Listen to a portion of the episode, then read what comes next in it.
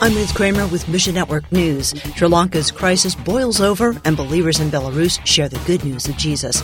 You can help the global body of Christ in each of today's stories. We'll detail how in the next few minutes. We'll begin today in Sri Lanka, where on July 9, protesters stormed the president's official residence in the capital city, Colombo. Crowds remain there today, many swimming in the large pool or lounging on expensive beds. They say they won't leave until President Gotabaya Rajapaksa officially steps down, and that's been promised for July 13th. Adrian DeVisser with Asian Access says hunger and desperation drove the protests. So people uh, streamed to the city of Colombo in busloads, train loads, and they were particularly concerned that it will not be a violent demonstration, but the government used the police and fired tear gas and opened fire into the air to fight frighten people. Once Rajapaksa officially resigns, a temporary government will hold power till elections in the next three to six months. It was a quiet Sunday at churches around Sri Lanka, says DeVisser.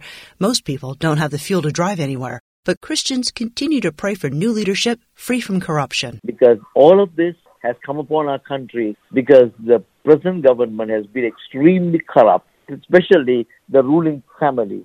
They have robbed our people and our wealth. Please pray that God will bring in right people, people of integrity. Local churches continue to help their neighbors in the name of Christ. Ask God to strengthen them.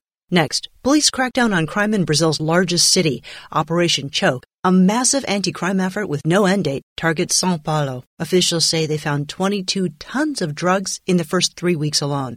The Holy Spirit is working in this region too. Helen Williams of World Missionary Press says There is no place where the Spirit cannot work. There is an area in Sao Paulo, Cracklandia, where hundreds of young people live and um, they're just drugged out 24 hours a day. It's the biggest concentration of crack users in the country. Local Christians use scripture booklets from WMP to share the hope of Jesus in Cracklandia. They went in to share the literature, talk as people were willing to talk or able to talk.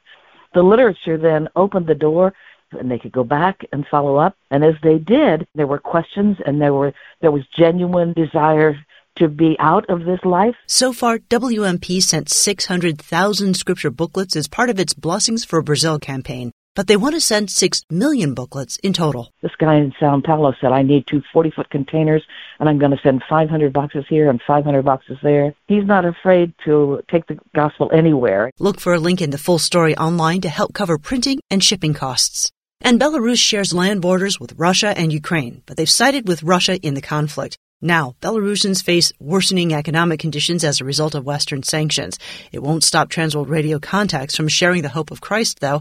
They recently gave dozens of handheld radios to people in vulnerable situations. Frank Stevenson with TWR Europe tells us they distribute them in, in children's homes, in orphanages, rehab centers for senior citizens, or even in prisons.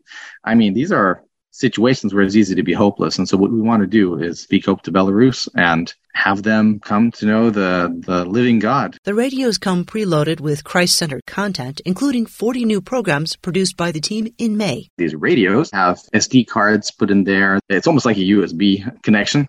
And so you put it then uh, into the radio and then you listen to it. Pray God would use TWR's programming to soften hearts in Belarus and give them the hope that only Christ can offer. Join our email list to receive updates like these and more. We're often so busy, but I think it's important to, just to know what's going on in the world and, and to inform ourselves. It gives us a bigger perspective, a wider perspective of kingdom work and where our role is. We're all called to be part of the Great Commission, and we can do it in so many different ways. Thanks for listening to Mission Network News, a service of One Way Ministries. We're listener supported by people just like you.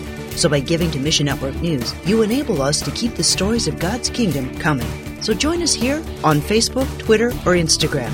You can also find us on Alexa, iTunes, or TWR360. And together, the Great Commission happens. Look for links at missionnews.org. I'm Ruth Kramer.